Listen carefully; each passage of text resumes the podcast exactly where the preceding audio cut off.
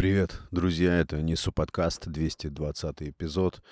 Все пытаюсь взять за правило, включить микрофон и просто говорить не идеально, вообще максимально не идеально, потому что обычно, когда я записываю очередной выпуск, я могу, не знаю, несколько раз произнести приветствие, мне что-то не нравится, я выключаю, это в итоге оборачивается каким-то психозом.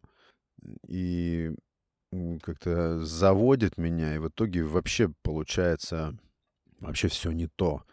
Поэтому 220 эпизод — это эпизод, после которого я записываю, как оно ляжет. Все, вот как оно случилось, так оно и случилось. Значит, так оно и должно было случиться без всяких поисков совершенства в этом. Хамство. Я сколько живу, столько пытаюсь разобраться, как быть, как реагировать на хамство. Под хамством я понимаю, при том, что мысли о том, что с этим делать, приводят меня к тому, что я долгое время э, в первых частях своей жизни, ну, в предыдущих сериях, так скажем, я сам был хамом. Э, под хамством я понимаю, когда кто-то действует в разрез с твоими представлениями о прекрасном, о хорошем, о добром.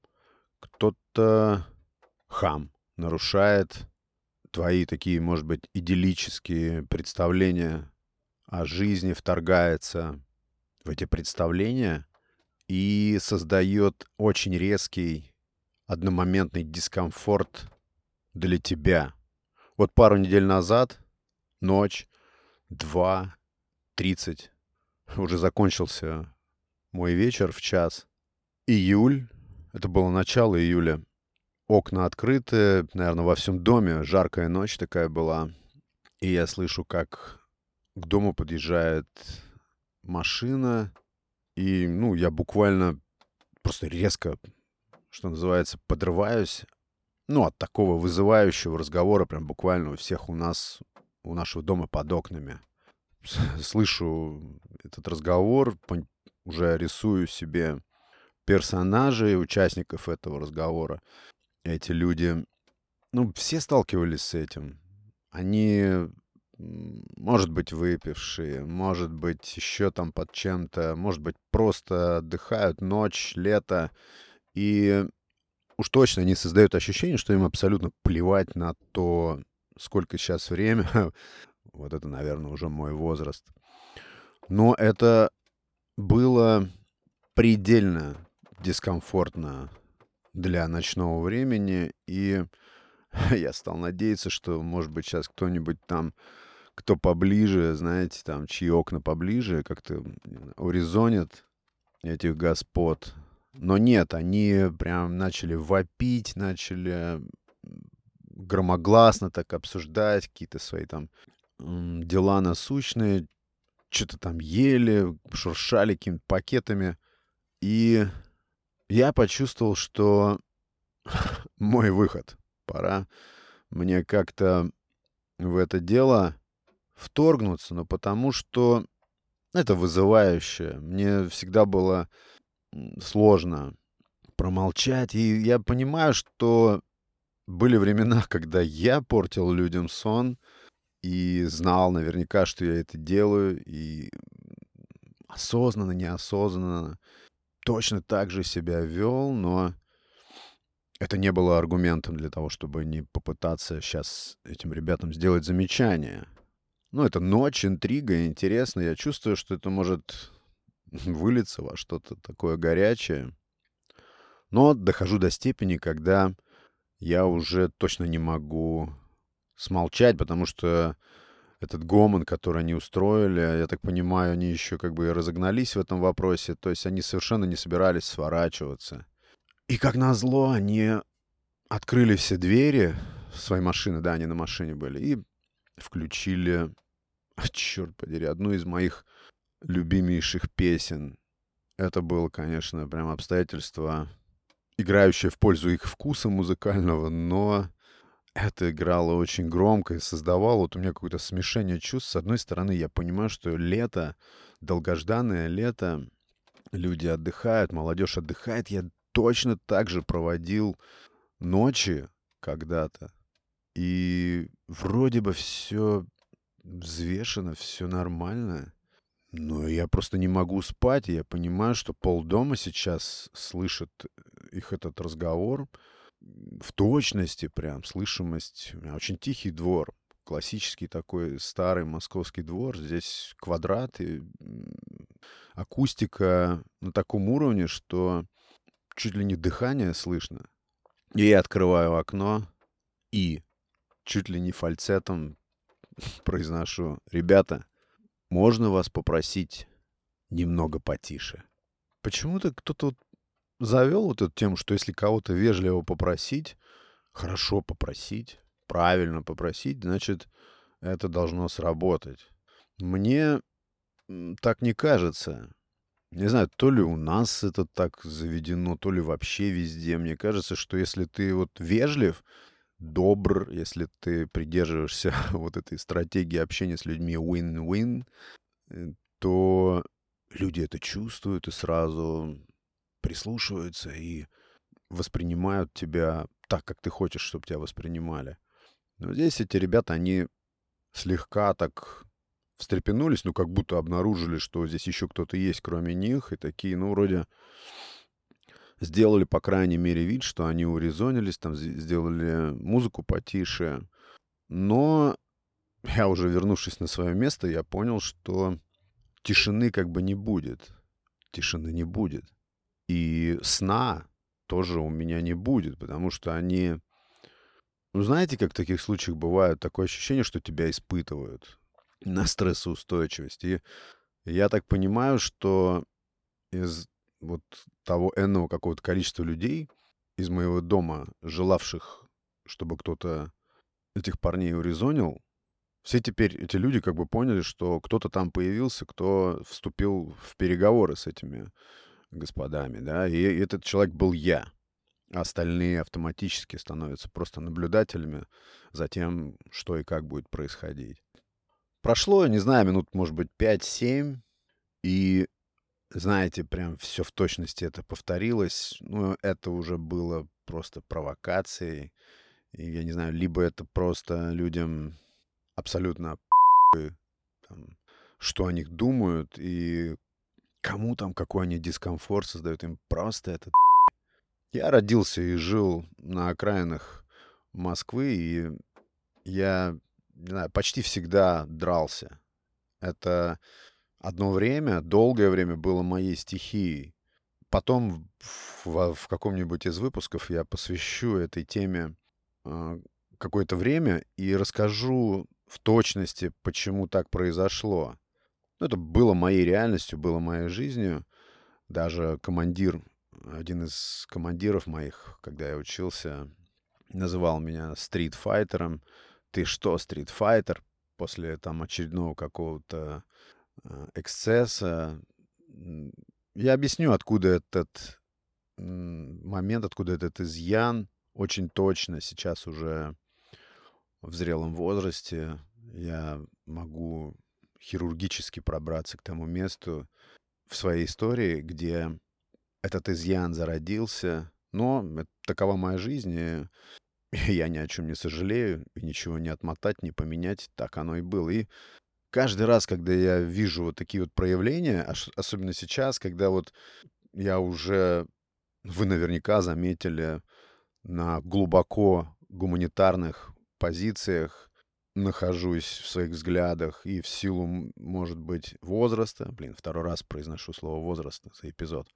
Ну да, возраст, я рад, горжусь тем, на каком возрастном этапе нахожусь и как меняются взгляды мои. И, вероятно, это тоже каким-то образом влияет на воззрение, да, я со всеми стараюсь быть вежливым, обходительным, мне это важно, и это, это в большинстве случаев, в подавляющем большинстве случаев искренняя моя позиция, вежливость, такой благорасположенность, и в любой вообще ситуации, даже самой горячей, я все свои силы бросаю на то, чтобы избежать конфликта, избежать столкновения. Столкновение, конфликт, война, противостояние — это то, вообще природа этих вещей, то, что интересует меня уж точно последний год-полтора, вот эти полтора года, да, очень сильно, откуда берет начало противостояние, откуда у людей тяга к превосходству, к доминации, почему люди бросают все на то, чтобы овладеть, завладеть, захватить, подогнуть, сломать. Вот эти вещи меня очень интересуют. Ладно, вернемся к этой простой ночной бытовой истории. Простая да непростая. Я подготовился сделать моим ночным оппонентам второе замечание. И оно, конечно же, было в мое открытое окно сделано таким образом. Блять, я же вас нормально попросил, мать, эти потише, вы за уже, я же нормально вас попросил первый раз. И тогда я слышу в ответ. Выходи нахуй, да, блядь, сейчас ебать, разобьем в щепки вообще, слышишь, блядь, ты кто такой, Отлично, думаю. Все свелось к тому, чего я так усиленно пытался избежать и искал способы избежать. Все пришло к древнему, простейшему, примитивному способу разобраться, просто кто сильнее. Я помню, что все вокруг как будто замерло после вот их такой тирады. Все это вызов однозначно. Это то, что для меня привычно. Это то, что когда-то было для меня обыденно, то, что когда-то упрощало все. Ситуации, где нету места дипломатии, где не нужны стремления к какому-то миролюбию. Здесь не нужно быть мягким. Здесь просто нужен дикий напор. И все, что нужно, это просто снести то, что перед тобой стоит. Адреналин. Я помню, такая повисла тишина, театр. Это напоминал театр, потому что я был просто уверен, что люди на балконах, в окнах моего дома готовы, как зрители перед представлением. Разные пробежали мысли. Я вспомнил, как Будда Шакьямуни из Капилавасту, пройдя какую-то деревню, где его поливали словесной грязью, он был непоколебим, абсолютно не тронут никакими оскорблениями. Потом, когда его спутник, его помощник спросил, как так тебе удалось? Ведь тебя так обзывали, тебя так оскорбляли. Как тебе удается сохранить это эмоциональное равновесие? И Будда тогда сказал, что оскорбление, ну, будем считать хамство, никак не влияет на тебя, пока ты его не принял оно остается тому, кто является источником этого хамства и оскорблений. Как только ты принял все это на себя, значит цель достигнута. Но я решил, что это в моем случае не работает. Накинул кроссовки, шорты, кофту и пошел на улицу. Это всегда интрига. Кто эти люди? Сколько их там? Я ведь даже не понимал, сколько их там. Я понимал, что не меньше трех. Ха, а я ведь знаете, о чем вообще хочу рассказать-то? Самое главное э, совсем не это, а другое. Сейчас я к этому подойду. Я хотел рассказать про новую и интересную эмоцию, которую или ощущение, которое я испытал во всей этой ситуации. Я в таких ситуациях стараюсь доверяться, не стараюсь, а выбора нет, я доверяюсь инстинктам. Поэтому, когда я выскочил к этим ребятам этот инстинкт мне и помогал подбирать правильные слова, выражения и, самое главное, дистанцию для общения. В таком противостоянии, в таком конфликте ночном очень много, знаете, такого чистого, что ли, неподдельного, очень ясного, где проявлено кто есть кто. Кто может просто сорить словами, блефуя, а кто молчалив. Я не люблю, уже давно не люблю всякое вообще агрессивное проявление. Философия сделала мое понимание таким, что я не вижу разницы между уличным конфликтом и э, войной, отчаянной мясорубкой. Плюс, вы знаете, сейчас, может быть, такой интимно сокровенный поделюсь мыслью, но так я живу, так э, обстоят дела, так я смотрю на вещи. Когда ты родитель, вот, вот здесь у меня был, была очень большая, преодолена граница была, да? Когда ты родитель, отец, то, знаете, вот не хочу, чтобы это прозвучало высокопарно. Это, ну, правда, то, как я вижу. Ты рассматриваешь других людей как немножечко детей. Может быть, кто-то уловит этот момент.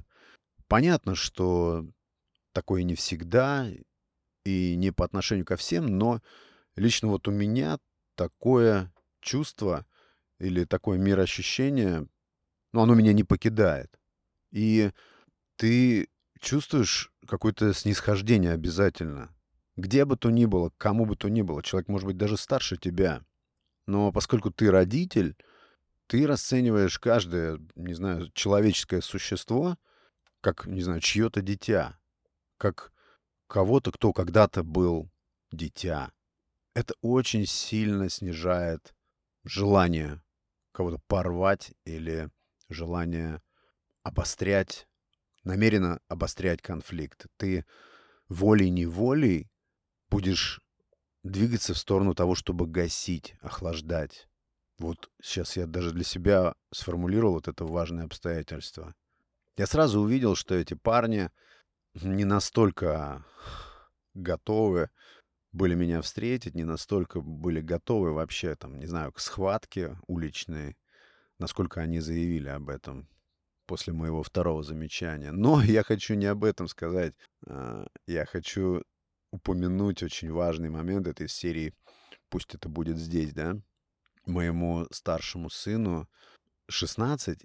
И, знаете, я вот в таких вещах вообще, вот даже когда был в компании, какие-то тусовки, балаганы, я никогда в горячих ситуациях ни на кого не рассчитывал.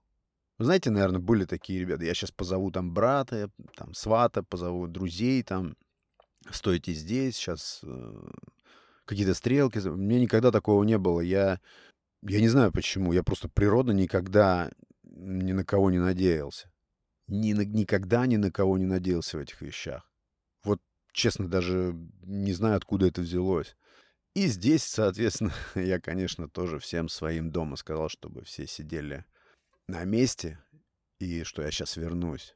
Но мой старший сын ослушался. И вы знаете, когда я горячо стоял, разбирался с этими тремя парнями, их трое оказалось, я уже понял, что э, такой какой-то горячей фазы не будет, что я смогу сейчас просто их охладить спокойно. Это ребята, которые просто немножко не, не совладали с со своим темпераментом или там, не знаю, находили, находились в состоянии расширенного сознания, считай, слегка пьяные, на веселе, и просто им показалось, что они, ну, могут, показалось, что они могут себя так вести, на самом деле они очень быстро, что называется, переобулись и уже поняли, что пора сворачиваться. Это такая игра, получается, вслепую. Они же тоже не знают, я не знал, кому я делаю замечание в открытое окно. Они не знают о том, кого они оттуда сейчас вызывают, что это за персонаж. Может быть, думали, что и не выйдет никто к ним. Ну так и вот, э, главное, что я хотел сказать, пока мы разбирались, и я пытался свести, локализовать наш конфликт, хлопнула дверь подъезда, и за моей спиной появился мой 16-летний сын, такой разгоряченный. И вы знаете, это было такое приятное чувство, чувство восторга. Мне всегда было непривычно понимать, что за мной кто-то стоит, что есть кто-то, кто в моей команде. Это для меня довольно редкое такое дефицитное ощущение. И то, что он возник вдруг как бы в моей команде, в этом противостоянии, сыграло не в ту сторону, что я почувствовал больше силы в этом противостоянии, больше мощи, да, не в этом русле, а дало мне еще больше энергии и порыва все это завершить. В итоге кончилось все это очень счастливо. Мы пожали друг другу руки и разошлись с полным пониманием ситуации, сведя этот ночной конфликт к нулю. Я, правда, всю оставшуюся ночь уже не спал, читал книжку. Но вы знаете, я по итогу был благодарен тому, что жизнь подбросила мне и такую ситуацию, в которой я увидел своего сына, отпрыска своего вот в таком качестве интересном, не побоявшегося присоединиться к отцу в противостоянии, где вообще неизвестно, как все могло закончиться. Это урок, интересное упражнение. Так вот, хамство очень сложно ему противостоять вот так вот по-библейски. Спокойно, размеренно, вежливо. Очень сложно. Я помню, где-то у меня был выпуск, где я наводил на это фокус про то, что вежливый человек вообще или вот в нашем пространстве вежливый человек считается автоматически слабым. Но есть же такое. Получается, со всей этой доброжелательностью довольно часто мы попадаем в западню. Человек слабо понимающий, слабо анализирующий, видя твою вежливость, благорасположенность, улыбку, воспринимает тебя как человека заискивающего, и доброжелательность путает со слабостью твоей моральной или физической. Хотя это далеко не всегда так. И да, я помню, что вы, в этом эпизоде я заметил, что у нас очень много чрезмерно добрых людей. Ну, то есть какие-то крайности, что ли, контрасты. То есть у нас либо чрезмерно вежливые люди, либо, наоборот, э, хамоватые, злые и пользующиеся вот этой благорасположенностью других людей, подгребая ее под себя. То есть э, вот эта доброта, таким детским словом назову, она как-то неравномерно распределена в обществе. И я там предлагал как-то одним людям делиться с другими. Ну, такова реальность. Я склонен думать, что все вокруг объективно. Если что-то происходит таким образом, вот таким образом, то именно таким образом это и должно происходить в силу каких-то предшествующих этапов постепенного такого, именно такого развития событий. Вот такой, друзья, 220 эпизод. Большое спасибо всем, кто участвует в дискуссиях в Телеграме. Кто еще не там, приходите, э, ставьте ваши реакции. Если будете делиться своим мнением по поводу происходящего на подкасте, это особо ценно, всегда ценно и важно. Ну все, буду заканчивать. Благодарю вас за внимание. Подписывайтесь на подкасты, подпитывайтесь. Это был Александр Наухов и Несу подкаст. Пока.